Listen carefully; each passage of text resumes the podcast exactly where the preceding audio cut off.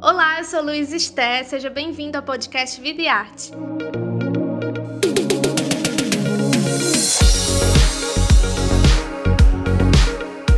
Nessa nova temporada, a gente vai conversar com diversos artistas brasileiros.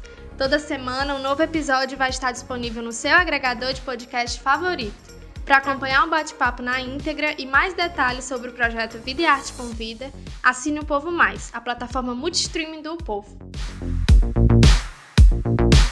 Ah, e não esquece de acompanhar o Vida e Arte nas redes sociais e nos seus cadernos especiais do jornal o Povo.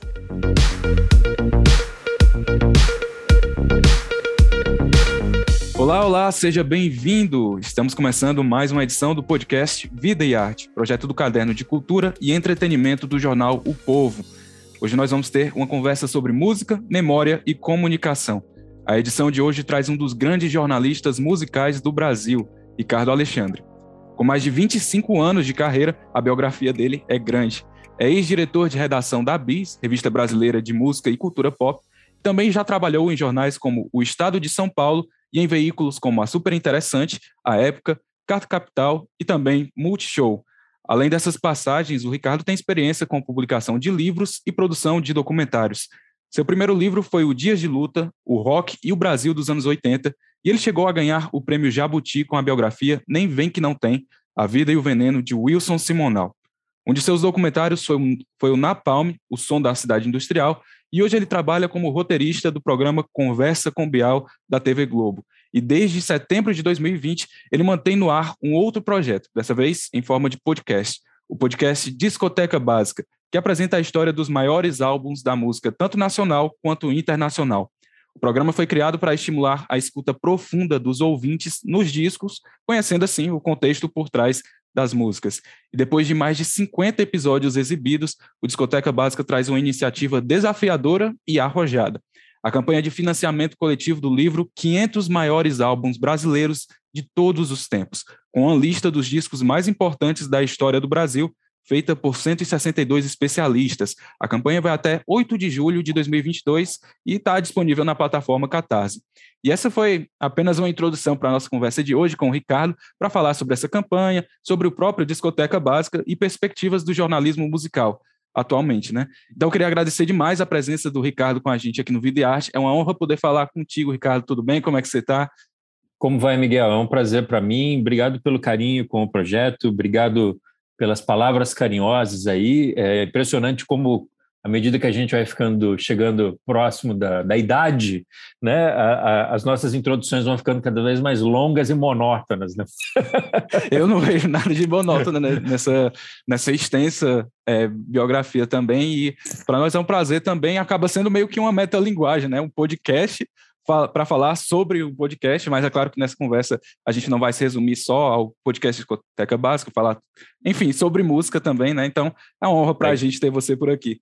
Legal, muito bom. Somos colegas, então, né? Então a gente fala sim, sim. de igual para igual. É. E aí, é, Ricardo, a gente falou um pouquinho sobre a campanha do financiamento coletivo, né? E tem pouco tempo de campanha e a meta já foi atingida. Na verdade, atingida, assim, é um eufemismo. Foi muito atingida, estava em 244% da última vez que eu vi, antes dessa gravação. E aí, você esperava essa adesão massiva tão rápida ao projeto? Olha, eu confesso que não, não, realmente não. A gente sempre diz, né? Ah, não, eu não esperava o sucesso e tal. Mas, assim, é, é muito solitária a nossa profissão, né, Miguel? É, a gente escreve uh, no nosso computador pessoal, no mesmo computador que a gente paga as contas do, do gás e da água, né?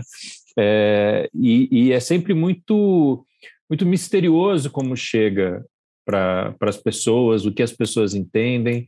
Eu tenho também combinado isso com o meu parceiro ali, meu, meu coprodutor, o Guga Mafra, de que, de que ele tome conta de toda a parte dos analytics, do, do, né, do, do, dos insumos para a produção, para que a gente tenha mais liberdade editorial mesmo no, no programa. Então, a gente conversa muito pouco e muito pontualmente e muito estrategicamente sobre é, volume de ouvintes, né, esse tipo de coisa. É claro que a gente percebe ali pelas redes sociais, pelas respostas dos ouvintes, né, uh, imediatamente quando o quanto o programa tem crescido. Mas eu confesso que quando a gente colocou esse projeto ali no, na hora H, no dia D, de apertar o botão para ir para a plataforma de financiamento coletivo, eu tinha muito medo é, de atravessar esses dois meses e não conseguir chegar na, na meta, né? É, e, e não só por não conseguir colocar esse projeto na, na rua, que era um grande sonho, uma grande até uma necessidade, né, da gente, mas também porque isso daria razão a todos esses profetas uh, que vivem repetindo que brasileiro não gosta de conversar sobre música, de que projeto de música não dá certo, né? E então eu, eu fiquei muito feliz que em, em menos de 24 horas a gente bateu a meta e continua batendo as metas, né? Provavelmente ali no, no, a gente chega a 300% é, em alguns dias. É, a gente vai colocar as metas estendidas, a, o, melhorar ainda mais o produto e tal, como, como uma forma de retribuir a todo esse carinho, esse, esse apoio que a gente tem recebido de gente muito legal. É impressionante realmente a, a quantidade de gente que chegou junto, né? Como você disse, logo no primeiro, nas primeiras 24 horas já, já foi batida a meta, e realmente é um projeto grandioso, eu imagino que tenha demandado muito tempo, até pela quantidade de gente envolvida nesse processo, né? E aí eu queria saber como é que foi justamente o processo de construção, do, de produção do livro, é, no sentido de, por exemplo, quais foram os critérios que vocês escolheram é, para selecionar os jurados e para também escolher os maiores álbuns, enfim, o que é que teve envolvido nesse processo de construção do livro que está agora é, em campanha de financiamento? Isso. É, bom, o, a ideia do livro ela surgiu porque o podcast se baseia em listas, né? É, a gente se pauta a partir de listas internacionais e nacionais. Só que as listas nacionais eram muito poucas é, e com recortes específicos. A gente tem a lista dos 20 maiores álbuns de pop rock da revista Bis, de 97. A gente tem a eleição de 2003 da revista MTV. E depois a gente tem a eleição de 2007 da Rolling Stone brasileira. As duas últimas com 100 discos e a primeira com 20 discos. Né? Então, era, era a gente começou a sentir dificuldade em pautar os nossos programas nacionais por conta de termos poucas listas na verdade. Então, a ideia era a gente criar algo do qual a gente mesmo pudesse se servir.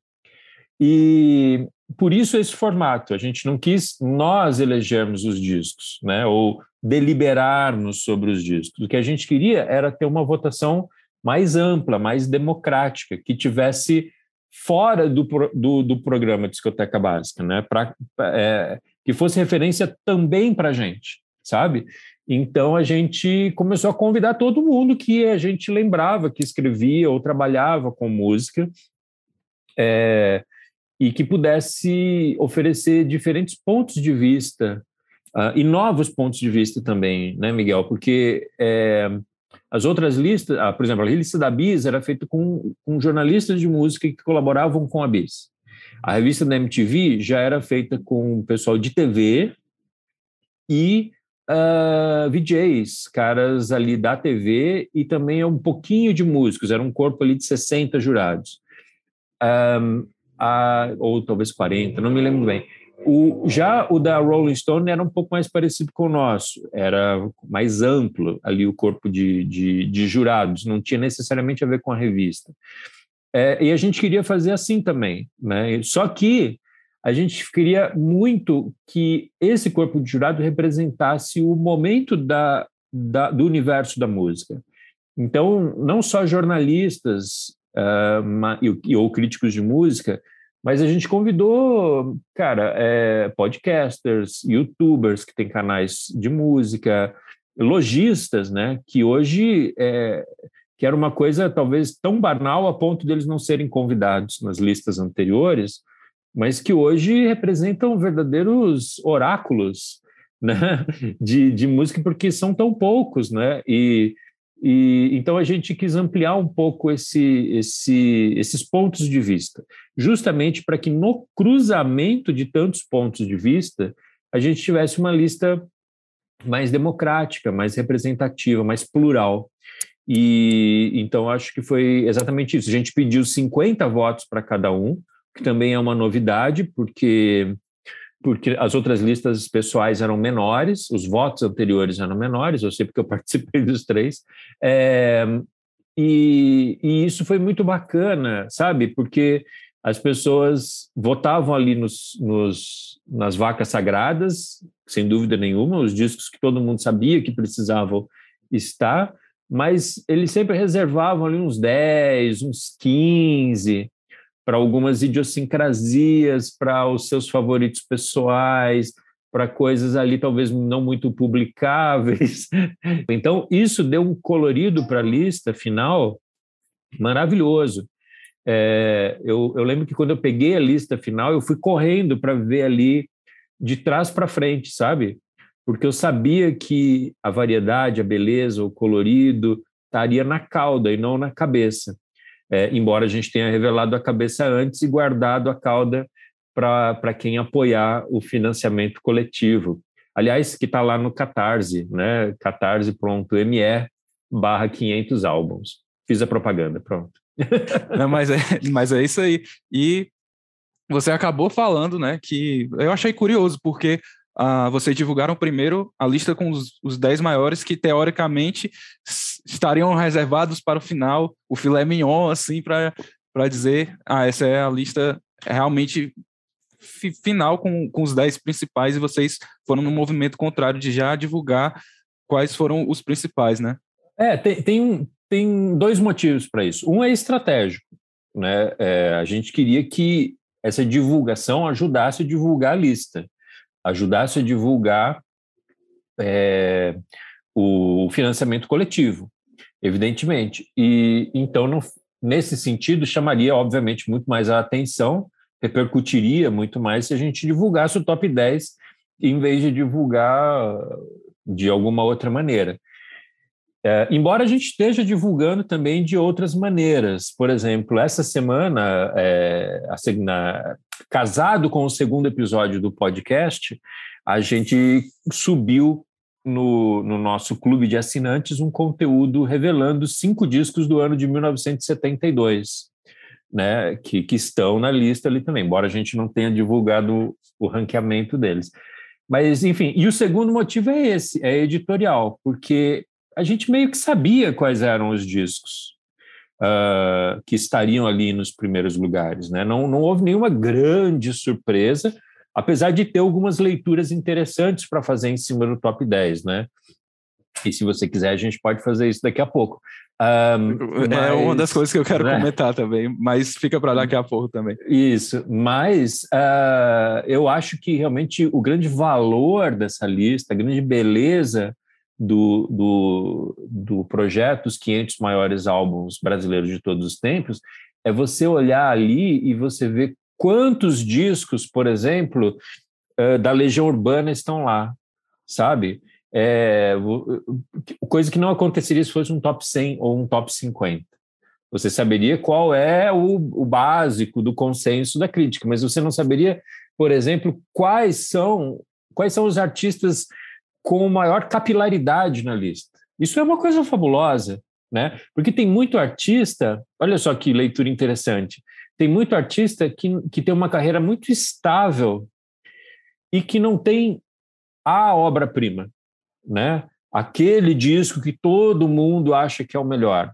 Para citar um exemplo que não estará no nosso livro, isso me ocorreu quando eu peguei as listas de melhores dos anos 90 e vi é, quantos discos da, Bio, da Bjork estavam na lista.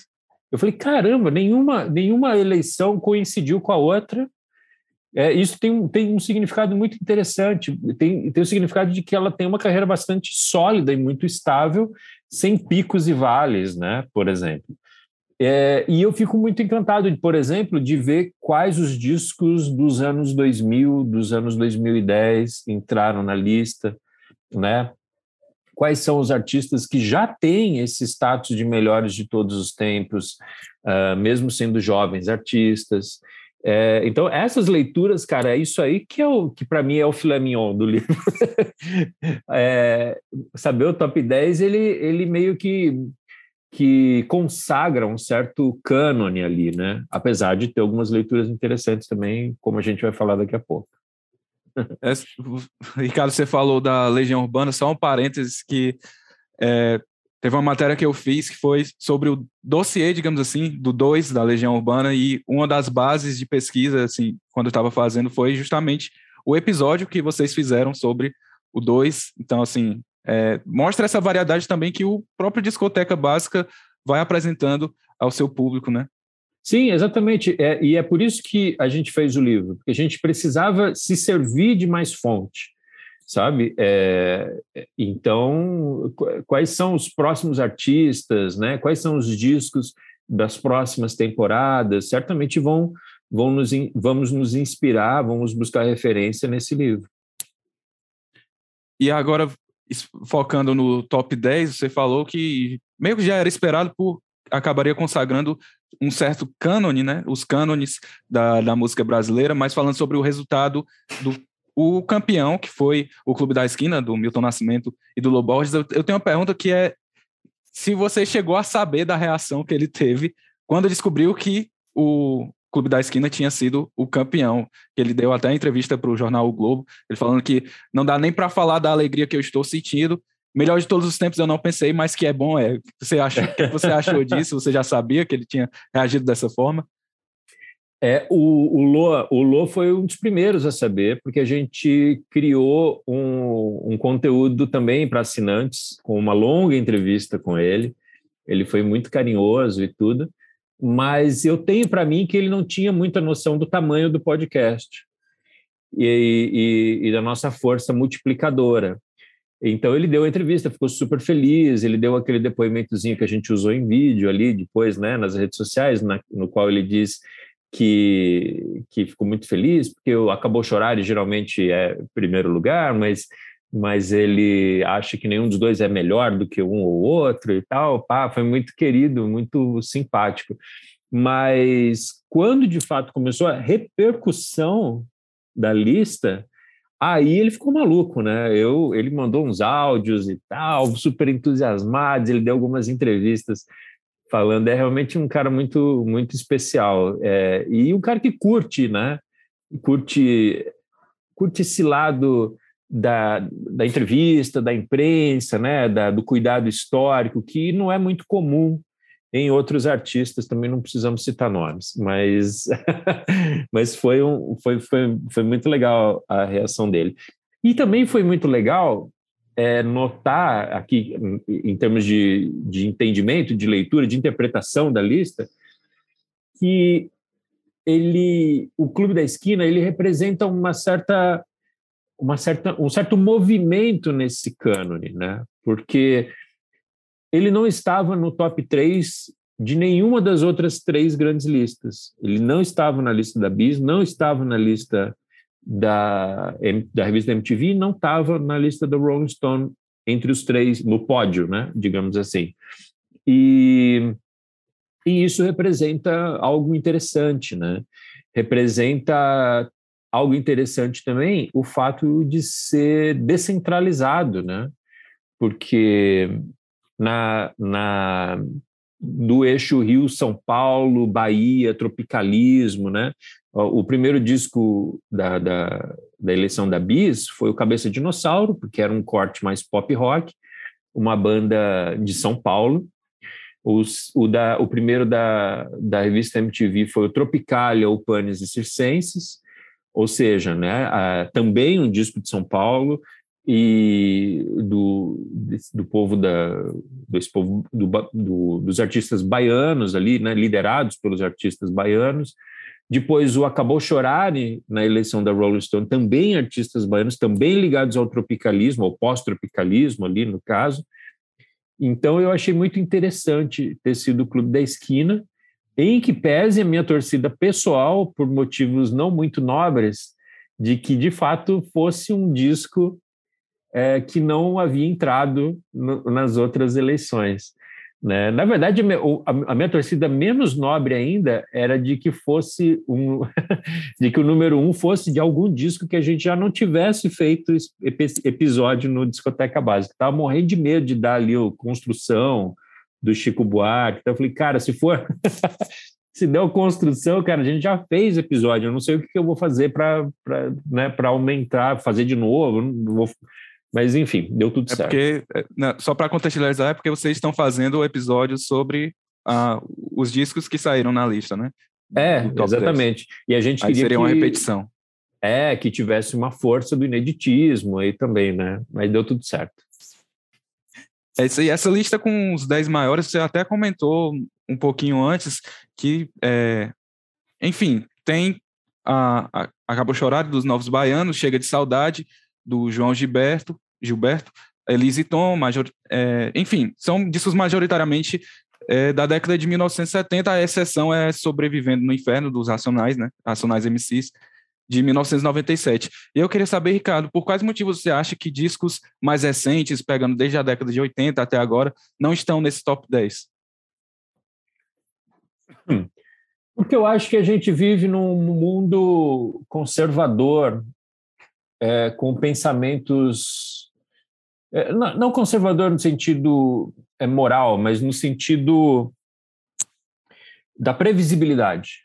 Né? E um certo tradicionalismo, é, talvez? De... É, acho que previsibilidade talvez seja a palavra mais correta. A gente vive no mundo dos algoritmos, né? das medições imediatas. É, a gente sabe o que o ouvinte quer ouvir. A gente sabe o que o espectador quer escutar. A gente sabe porque sabe mesmo, né? A gente tem, né? O Facebook tem 4 mil pontos de contato de cada usuário, né? Segundo a apuração da Cambridge Analytica. Isso há sete, oito anos atrás, né? Hoje talvez tenha mais. É, se, eu, se você me der um pedaço de papel para escrever 4 mil características minhas, eu não sou capaz de chegar na, na, na centésima, né? Mas o Facebook sabe, né? Ele sabe de cada movimento meu. E isso é um horror, né? Isso é um terror, é, tanto do ponto de vista da, da, da privacidade, mas também do ponto de vista da, da, da oferta de conteúdo. Porque a nossa tendência natural é querer oferecer o que o cara já conhece, o que o, que o cara já alimentou o nosso algoritmo para que a gente faça. Então, aquela frase do Gilberto Gil, o povo sabe o que quer, mas o povo quer também o que não sabe, é, foi riscada dos manuais de marketing. Né? Então, a gente oferece o que o povo quer, do jeito que o povo quer, na hora que o povo quer. E, e, isso é um desafio muito grande do, do Discoteca Básica, porque a gente luta pela, pela curadoria humana. Né? A gente fala assim, cara, você gosta de Yes? Então, escuta esse programa sobre o Cartola, sabe? Você gosta de Cartola? Então, escuta esse sobre, sei lá, o Deep Purple, sabe? É, a curadoria humana. E, e a resposta que a gente tem dos ouvintes ela é muito muito confortante, porque eles percebem isso. E a gente tem sido cada vez mais visto como uma ilha de, de humanidade, de, de conversa humana, né, é, no meio de previsibilidades. Então, eu dei toda essa volta enorme, né? Mas para responder isso, eu acho que a gente sabe quais são os clássicos, né? E então a gente, a gente Cara, a gente, terrivelmente, a gente aprendeu a pensar com a lógica do algoritmo, né? Então, a, a gente sabe quais são. Pô, é o Tropicália, né? É o Chega de Saudade, pô, é o, né, o Construção. E por isso que a gente fez questão de pedir um, um, uma cédula longa, para que a gente tivesse um, um campo de imprevisibilidade ali que começa a se revelar logo depois do top 10, na verdade. Né? É, porque há tantas coincidências ali. Cara, estou muito me segurando para não falar o nome de alguns discos aqui. para não dar spoiler, né? É, para não dar spoiler, exatamente. Pra, é, que, que, que eles representam muito isso. Eles certamente estavam no campo da imprevisibilidade do, do votante. Eu falei, não, esse aqui eu faço questão de colocar para quebrar a velharia. E, e, que eles acabaram indo a lugares bastante altos ali da lista, sabe?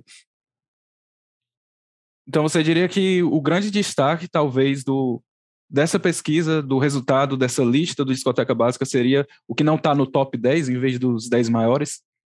Eu acho que. É, não, eu não diria eu não desmereceria o top 10, porque ele tem um valor histórico, né? ele tem um valor histórico e ele também tem as leituras possíveis ali dentro dele. É, leituras necessárias, né? Por exemplo, como é que o Racionais furou aquilo ali, né? Uh, por que que 1972 tem essa predominância dentro do top São três discos de 1972, olha que loucura, né? E então é, eu acho que tem um super valor histórico ali. Afinal, é, o Clube Destina foi eleito pelo maior corpo jurado já reunido pela imprensa brasileira como o, maior disco brasileiro de todos os tempos, o mais significativo. Um álbum duplo, um álbum coletivo, um álbum de dois compositores, né? Então, cara, isso significa muito, né? Isso significa muito. Mas eu acho que, que as leituras mais saborosas, os debates é, porque o Discoteca Básica é um projeto de conversar sobre música, né? Eu sempre costumo dizer isso, cara. Gostar de música não é você ouvir muita música, né? É, gostar de música também não é ir a muitos shows, gostar ou comprar muito disco. Gostar de música é gostar de conversar sobre música, né? E o Discoteca Básica é sobre isso. E o livro é muito sobre isso. É, é oferta de assunto para a gente conversar sobre música.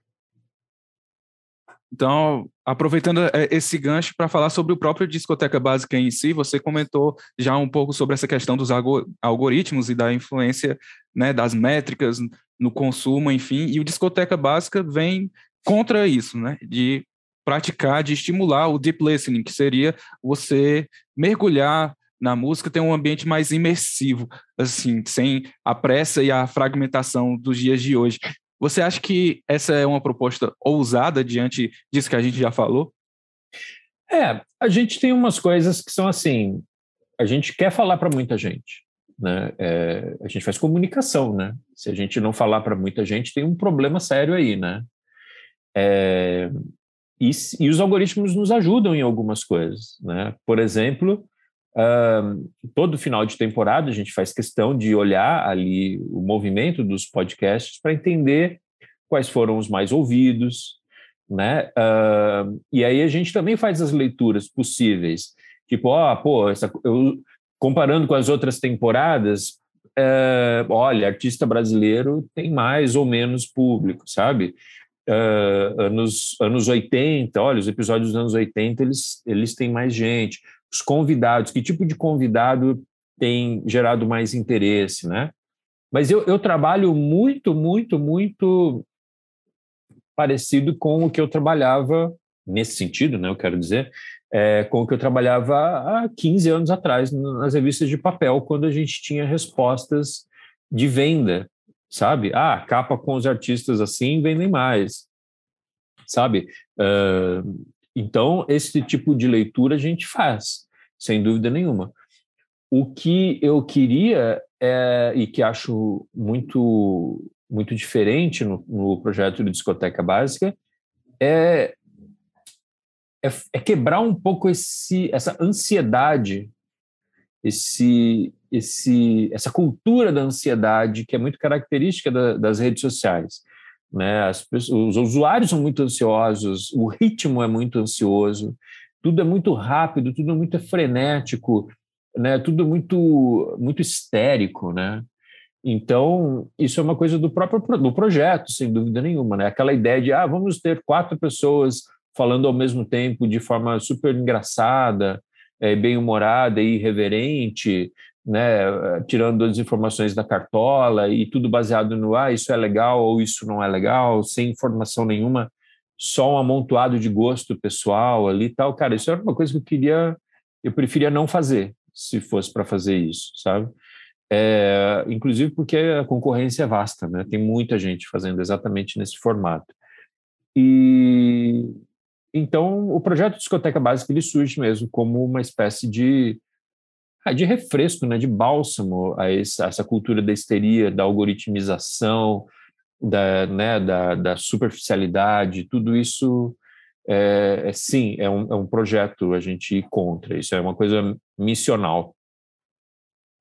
Tem a questão que você falou, né, de é, muito podcast hoje em dia que está em alta, que é aquela história de reunir duas ou mais pessoas, como você disse, né? E uma conversa despojada, assim, reverente, mas que talvez não é, não preze muito pela pesquisa, pela base informacional, e isso é um, difer um diferencial do Discoteca Básica, porque vocês fazem muita pesquisa, você faz muita pesquisa, né, para, evidentemente, são episódios com mais de uma hora, né, que propõem justamente essa imersão musical. E aí eu queria saber, a partir da tua experiência, tanto como agora com Discoteca Básica, mas é claro que isso vem desde muito tempo, desses seus 20, mais de 25 anos de carreira, quais dicas você daria para quem não tem esse hábito de conhecer música mais a fundo, a começar esse processo? A que fontes ir atrás, como buscar, enfim, com essa experiência que você tem, o que é que, quais seriam os passos básicos para quem quer entrar nesse mergulho? Olha, sem querer ser muito cabotino, mas pela, pela resposta que eu tenho tido dos ouvintes, eu acho que o discoteca básica seria a coisa mais amigável e, ao mesmo tempo, mais radical nesse sentido. Porque a gente não faz muitas concessões a, a, a isso, sabe? É, embora a gente sempre diga que, cara, você pode ouvir o álbum todo no seu sistema de streaming, mas ouve a música até o fim, sabe? É, ouve o álbum até o fim. Ele tem uma história sendo contada ali, sabe? e, e, e, saiba de algumas coisas sobre esse disco, sobre o, o jeito que ele foi gravado, por que, que ele está encadeado desse jeito, é, como é que estava a cabeça do artista naquele momento, como é que estava o entorno dele naquele momento, sabe? É, não é simplesmente é, descubra qual é a música que está tocando no Shazam e adicione na sua playlist pessoal e ouço pela metade depois. Cara, eu fui na, na festa de formatura da minha filha e eu fiquei muito chocado de ver a banda, que, a banda que tocava, ela tocava pedacinhos de música, das músicas. Então ela tinha o bloco Disco Music. Então ela tocava tipo 70 músicas ali com é, estrofe e refrão, estrofe e refrão, passava para outra e tal. Era uma coisa desesperadoramente frenética. E eu contei essa experiência quando eu tive lá na Music Dot, é, que é uma escola de música, e estava falando ali com, com um dos professores, e ele falou assim: Ah, eu toco numa banda assim. Ele falou, e é assim mesmo, os, os, o, as festas de formatura, de casamento e tal, as bandas não tocam mais as músicas inteiras, elas tocam os pedacinhos. E, e é isso, né? A tecla mais clicada ali no, no Spotify é o skip. Né? As pessoas não param para ouvir a música até o fim, o que dirá o álbum. Só que é, isso impõe duas questões, né? Por que, que a gente maratona séries de seis horas, sete horas, oito horas ininterruptas e não gasta 40 minutos para ouvir um disco do começo ao fim do jeito que ele foi criado, sabe? E a segunda pergunta que, que, que se impõe é o seguinte: será que um disco lançado em 2022 tem alguma chance de ser ouvido da mesma maneira que a gente ouviu Legião Urbana 2 ou o Blonde on Blonde, ele tem alguma chance de, de fixar raízes no nosso coração, na nossa mente, se a gente ouve pedacinhos das músicas enquanto está lavando louça? Sabe?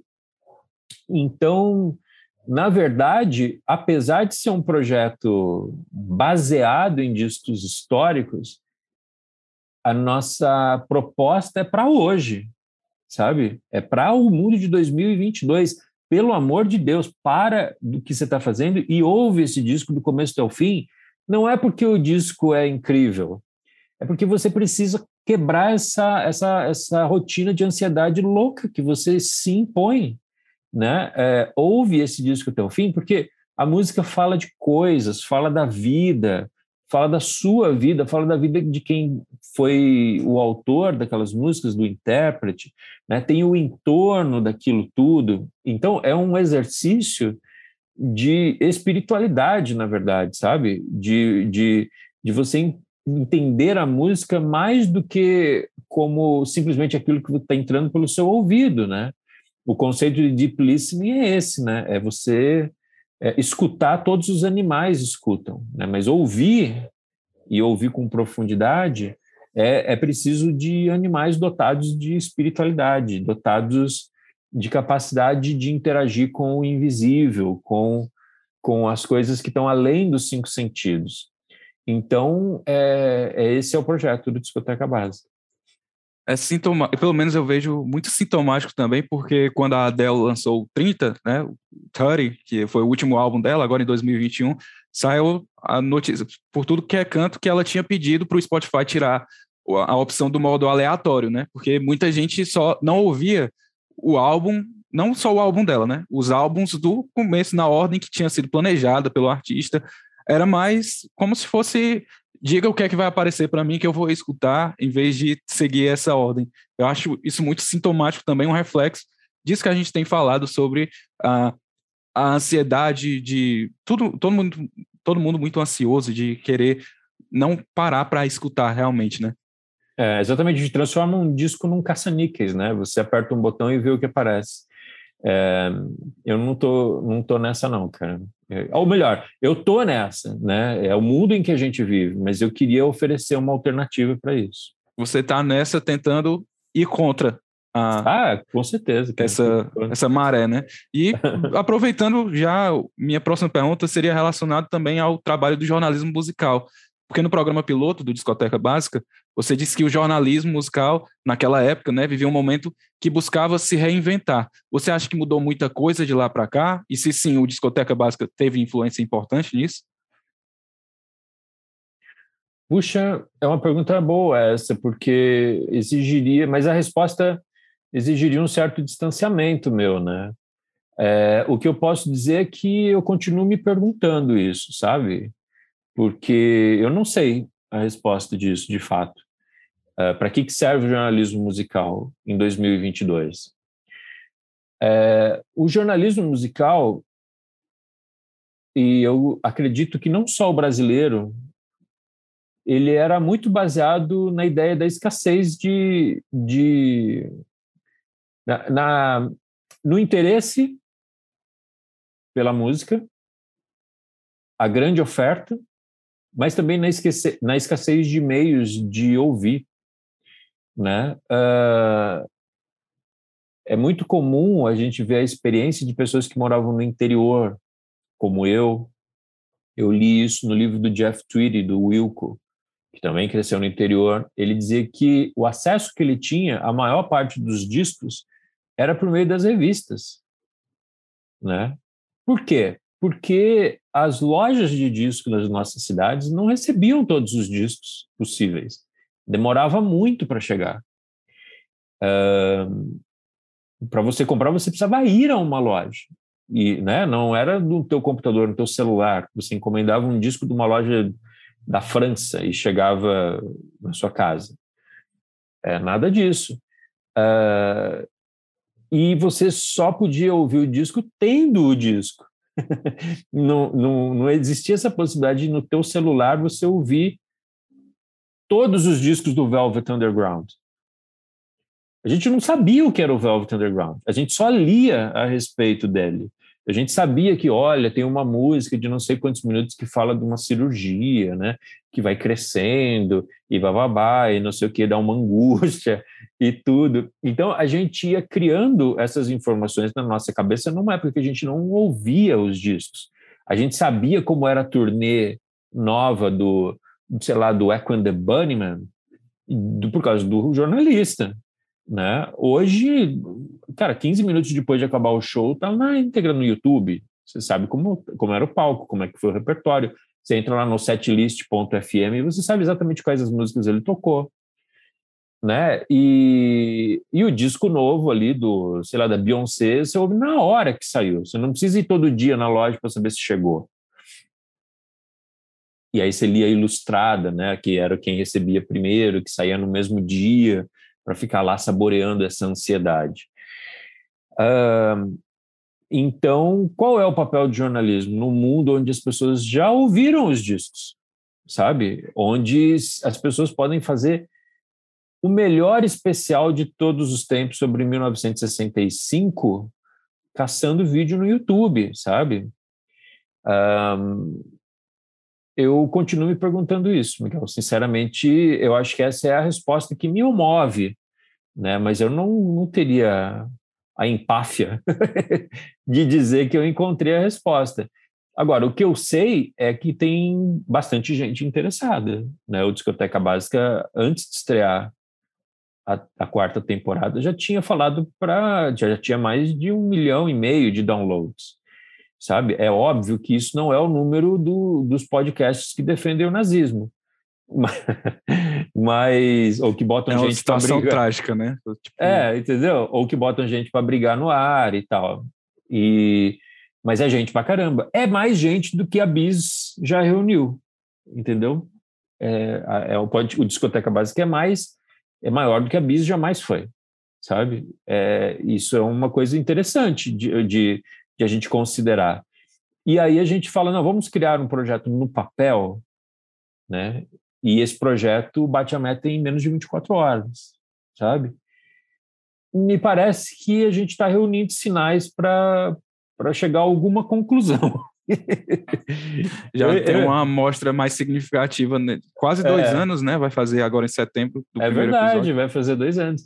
E eu só espero que quando a gente chegar a essa conclusão, a coisa já não tenha mudado completamente. Né?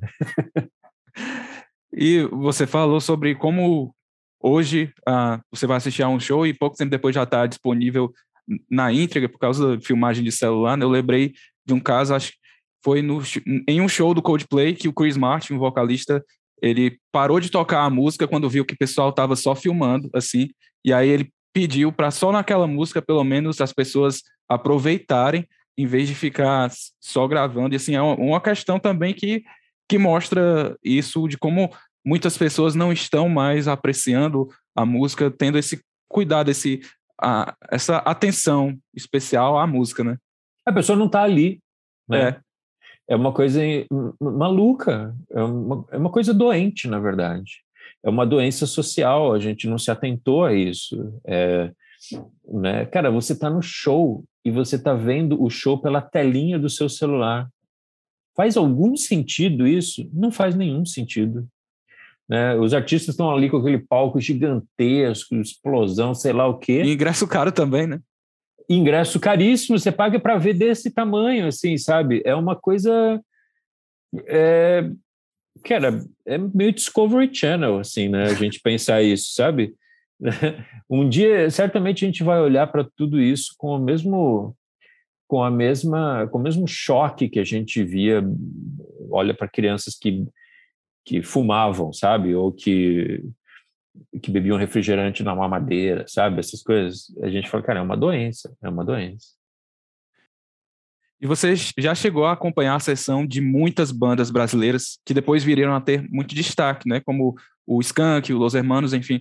Quais são as bandas contemporâneas ou os artistas também contemporâneos que você acha que tem merecido uma atenção mais especial hoje na sua visão? Eu sei que o Discoteca Básica, nos episódios, vocês fazem uma relação com a banda, o artista, o álbum, né? Com uma banda mais recente que tem um, um estilo parecido, né? Mas dessa sua vivência, até com discoteca básica, tem alguns que merecem mais atenção, que chamam a atenção? Cara, o tempo todo eu me deparo com coisas maravilhosas. Eu diria que é, é, a música brasileira, a música pop brasileira, vive a melhor fase, tanto em termos de, de qualidade como em quantidade também. Né? O problema é que a gente vive uma crise de oportunidade muito grande, né? por causa da algoritmização por causa do fato de que é muito fácil para uma rádio saber que o público prefere ouvir Californication de novo, sabe? Porque é isso, a gente prefere, eu também prefiro ouvir Californication de novo, mas eu quero ser desafiado, sabe? É, sabe o que, que é? Na época do controle remoto se discutia muito é, como fisgar a atenção do cara que estava zapeando. Né? E aí chegou-se a essa conclusão de que era oferecendo o um mundo cão. né? Foi uma época em que os programas jornalísticos ficaram cada vez mais trash, mais bagaceiros. Só que esse, esses mesmos programas não tinham credibilidade contra, com os anunciantes, não tinham sequer público qualificado. Porque, embora eu vá parar para ver o acidente, sem dúvida nenhuma, eu não quero parar para ver o acidente, sabe? Eu gostaria de ser uma pessoa melhor do que isso. Eu gostaria de parar para ver outra coisa. Eu não, eu não quero, eu não quero isso. E eu sei que eu não quero embora meu impulso animal me faça voltar o olhar para para o, para o horrível, para o banal, para o previsível, eu quero ser desafiado, né? Quero. O problema é que não tem ninguém me desafiando. O Roquete Pinto dizia isso, né? Pior do que você falar e não ter ninguém para ouvir é você querer ouvir e não ter ninguém para falar, né? Então, eu vejo essa crise de oportunidade em toda parte, nas rádios. As rádios. Bom, primeiro que a maior parte das rádios estão loteadas para o pessoal do agronegócio, né? É um negócio impressionante. As feiras de fruta também estão loteadas pelas duplas sertanejas. Quando você pega ali a lista de 100 mais da Crowley, não é que não tem mais artista de rock. Não tem mais artista de nada que não seja duplas sertanejas, né? As rádios foram foram enviados né, os recibos, os, os, os boletos são enviados para o pessoal do, do agronegócio e acabou, né? Outras rádios, é, é, outra parte das rádios, que são concessões públicas, a gente não pode esquecer disso, estão entregues na mão de igrejas para fazer proselitismo religioso, onde deveria ser feita utilidade pública. É, e as rádios que sobram são rádios velhas, né? São impressionantemente velhas. As rádios de MPB, as rádios de pop rock, elas tocam músicas do, de muito de antigamente. E eu estou bem me desviando da sua pergunta, né? Mas o. Eu mas, tá, vejo... tá, mas responde também, né? de é, certa né? forma. Porque faz o, o preâmbulo de, desse quando, cenário atual. É, quando a gente se impõe esse dever de ter uma banda nova por episódio, a gente acaba descobrindo coisas incríveis né? É, no mercado latino, no mercado brasileiro, na cena internacional. E, cara, hoje eu acho, por exemplo, se você for pegar uma banda na linhagem ali do pop rock com identidade brasileira, não tem nada, nunca existiu nada melhor do que o Baiana System, por exemplo. Ele realmente é a melhor banda de uma linhagem que começa ali do, no, no, no Tropicália e vai por Paralamas no Selvagem, Chico Sainz Nação Zumbi, Novos Baianos, e você chega de fato no, no, no, no Baiana System, uma coisa mais ousada, mais inventiva, com mais qualidade, com mais impacto sonoro, né? Então a gente fala assim, cara, e é uma banda que se comunica com o mundo de 2022, né? Não é uma banda que quer fazer hoje o que os Novos Baianos fizeram em, em 72, sabe? é, é, é uma coisa muito impressionante. A cena, a, cena underground, o Terno é uma banda brilhante aqui de São Paulo, né? Tem muita gente fazendo muita coisa boa, né? O, o, ó, de novo, estou quase falando o nome de uns discos que entraram na lista aqui. Mas tem Olha muito que sai um spoiler, de... talvez. É, vai, vai, acabar saindo aí, né? É, os artistas de hip hop, tem coisas brilhantes sendo feitas hoje em dia. Muito massa, Ricardo. E já chegando, encaminhando para o final da nossa conversa, dessa nossa, desse nosso papo, é pegar um pouco do que você já falou, que a gente tem falado sobre os problemas da algoritmização e do dessa ansiedade pelo rápido, enfim, que acaba afetando na própria produção musical também, que, por exemplo, com as mudanças em relação às métricas de consumo e a forte dependência das indústria, quando a gente fala, por exemplo, do TikTok, que as músicas estão ficando mais curtas e assim elas conseguem viralizar mais rápido. Você acha, você tem uma visão mais fatal, fatalista, assim, do atual cenário mainstream brasileiro? Hum, não, eu não, eu não, eu tento ficar no equilíbrio entre a esperança e o pessimismo, né? É, e o ceticismo, mas o que eu acho que é muito difícil fazer esse tipo de previsão, porque algumas coisas desnorteiam tudo, né? É o famoso tipping point, né? É o ponto do desequilíbrio ali.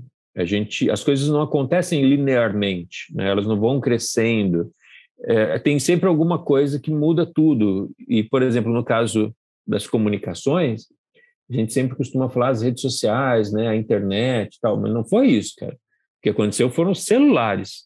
Né? Os celulares foram o, o ponto de desequilíbrio da comunicação, porque quando você precisava ligar o teu computador quando você precisava esperar ele carregar, quando você precisava abrir a, a tela, quando você não podia deixar todas as telas abertas ao mesmo tempo que travava, quando você tinha algum trabalho ali, você tinha um processo seletivo mais, mais natural. Quando você podia, quando você precisava escolher os discos que você ia levar para a praia, você tinha um processo de seleção natural, sabe? É, é muito diferente de você ter todos os discos do mundo disponíveis o tempo todo, sabe? É, há um barateamento aí muito absurdo. É um barateamento do tempo, né, também. Onde está o nosso tempo? Então, eu acho que, que é muito difícil fazer essas previsões. Eu quero crer que um dia a gente vai olhar para o tempo que a gente gasta nas redes sociais com o mesmo pavor que a gente olhava para o cigarro para o consumo de açúcar das crianças, sabe? É, aquelas, aquelas propagandas antigas, né, que aparecem de vez em quando, né, o melhor cigarro para gestante, né, sabe essas coisas? É, Não faz nem tanto tempo assim, né? Se a gente for olhar com, como recorte histórico, no, no tempo da história, não é tanto tempo assim. É, e eu, eu tenho essa esperança de que um dia a gente veja. E o Brasil, né, cara? O Brasil é um país que foi planejado para manter as pessoas na ignorância, né? É uma parte enorme do seu, da sua nação na ignorância. E eu acho que no momento que a gente oferece os grupos de WhatsApp, o Telegram, para essas pessoas, elas identificam ali um jeito de quase como uma liberação. Finalmente eu não preciso mais comprar jornal, né? eu posso eu posso me informar aqui pelo grupo da, da igreja, do WhatsApp, que já está tudo resolvido, né? né? O, o jornal está vendido, né? O, então é, o legal mesmo é, é o que essas pessoas estão dizendo. E eu acho que eu espero que, um, que o Brasil tenha mais educação, eu espero que as pessoas saibam distinguir uma notícia fa falsificada de uma verdadeira, né? porque, cara, as pessoas não têm, na verdade, não têm. Né? É, então é, é, difícil prever o que vai acontecer. É, eu espero que eu espero que tudo dê certo no final. Tomara aí. Eu sei que você acabou de falar que é difícil prever o que vai acontecer, mas eu tenho uma pergunta nesse sentido de, de futurologia, mas não tão ousado como foi da, da, outra, da outra pergunta, né, sobre as mudanças do jornalismo musical. Mas você falou sobre como hoje em dia, com os grupos de WhatsApp, os mensageiros, as pessoas estão recorrendo a fontes de informações que não são tão qualificadas, digamos assim. E aí, diante disso, olhando para o cenário da música, qual espaço você acha que o jornalismo musical vai ter nos próximos anos? Ele vai ser mais requisitado ou não seria por esse caminho? Cara, é parecido com o que perguntaram para o John Lennon, né? O que, qual é o futuro do rock, né? E ele, e ele falou uma coisa interessante. Ele falou: o rock vai ser aquilo que a gente fizer dele, né? E eu acho que é isso também. O jornalismo musical vai ser aquilo que a gente fizer dele eu acho que sim, há espaço para prospecção, há espaço para o aprofundamento, há espaço para qualidade, para e, e acho que também há espaço para opinião, também há espaço para para esse tipo de coisa, mas um, eu acho que depende do que a gente fizer dele, sabe? Tanto da música quanto do, do, do jornalismo musical. É, se a gente continuar oferecendo obviedades, é, previsibilidades, se a gente continuar rebaixando a música, por exemplo, a mero, a mero veículo para lacração, que é uma tendência muito presente na maior parte dos artistas alternativos brasileiros, né, de onde deveria estar vindo a novidade, onde deveria estar vindo o futuro, tem aquilo que o Pedro Só chama de lacro MPB, né? Que, que eu acho que é um barateamento da música como, como arte mesmo, sabe? Mas se for isso que a gente vai insistir e o espaço que a gente vai dar para isso, é isso que vai ser, né? Porque os artistas também eles criam a partir da, da, da reação, da resposta que eles obtêm, né? Se a reação vai vir das curtidas no Twitter, cara, é por aí que eles vão. Para se, se virar se virar da, da ostentação de, de superioridade moral e social, é dali que vai vir também. Agora, se vier das rádios, né, é, é para aí que a música vai. Se vier da televisão, é para aí que a música vai. Né? A gente as novelas não colocam mais músicas novas nas suas trilhas. Olha só. Sabe, se o Djavan aparecesse com o Meu Bem Querer hoje, ia ficar de fora. Sabe? É, as rádios só tocam músicas velhas. Se a Legião Urbana chegasse com uma demo numa rádio hoje, não ia ser, não ia subir. Ia falar, ah, deixa aí na portaria, sabe? Então, é, a, a, o futuro da cadeia da música, da, da, do ecossistema da música, vai ser exatamente aquilo que a gente fizer dele. Então, eu convido as pessoas a, a, fazer coisas, né? E eu acho que o Discoteca Básica e o sucesso do financiamento coletivo são bons sinais de que sim, é possível fazer coisas. Vai lá, vamos lá, vamos nessa. Com certeza. Então, eu queria, Ricardo, agradecer muito mais uma vez pela conversa. Foi ótimo, adorei ter esse papo contigo e parabéns pelos seus trabalhos, né? Tanto pela campanha bem sucedida, otimamente bem sucedida, né? Se a gente, se a gente puder, puder dizer assim, mas é, tanto pela campanha de financiamento também pelo Discoteca Básica, e aí agradecer mais uma vez e a gente se vê na, nas próximas conversas também, né? Muito bom, é, eu agradeço demais o espaço, convido seus ouvintes a, a apoiarem. Aproveitando, né? pode, pode, onde é que o pessoal pode te acompanhar, além do acompanhar seu trabalho, além do podcast Discoteca Básica? Ah, lá no site podcastdiscotecabásica.com tem todos os caminhos possíveis ali, né? E, mas eu convidaria em especial, e também tem os episódios do podcast, mas eu convidaria também em especial a, o teu ouvinte apoiar o nosso projeto ali no Catarse. É, dá para chegar ali pelo, pela URL podcastdiscotecabásica.com barra livro. E aí você vai ser redirecionado para lá. Maravilha. Muito obrigado, Ricardo. É, eu... Mais uma vez foi ótimo conversar contigo e a gente se une em uma próxima oportunidade falando sobre música e quem sabe um, um outro livro do Discoteca Básica, né? Ó, oh, muito bom, boa ideia. Valeu.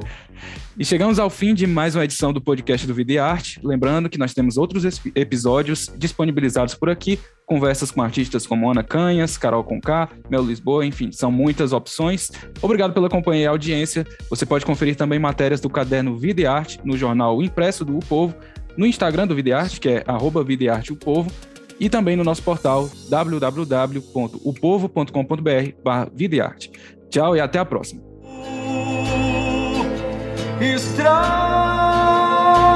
Vários virão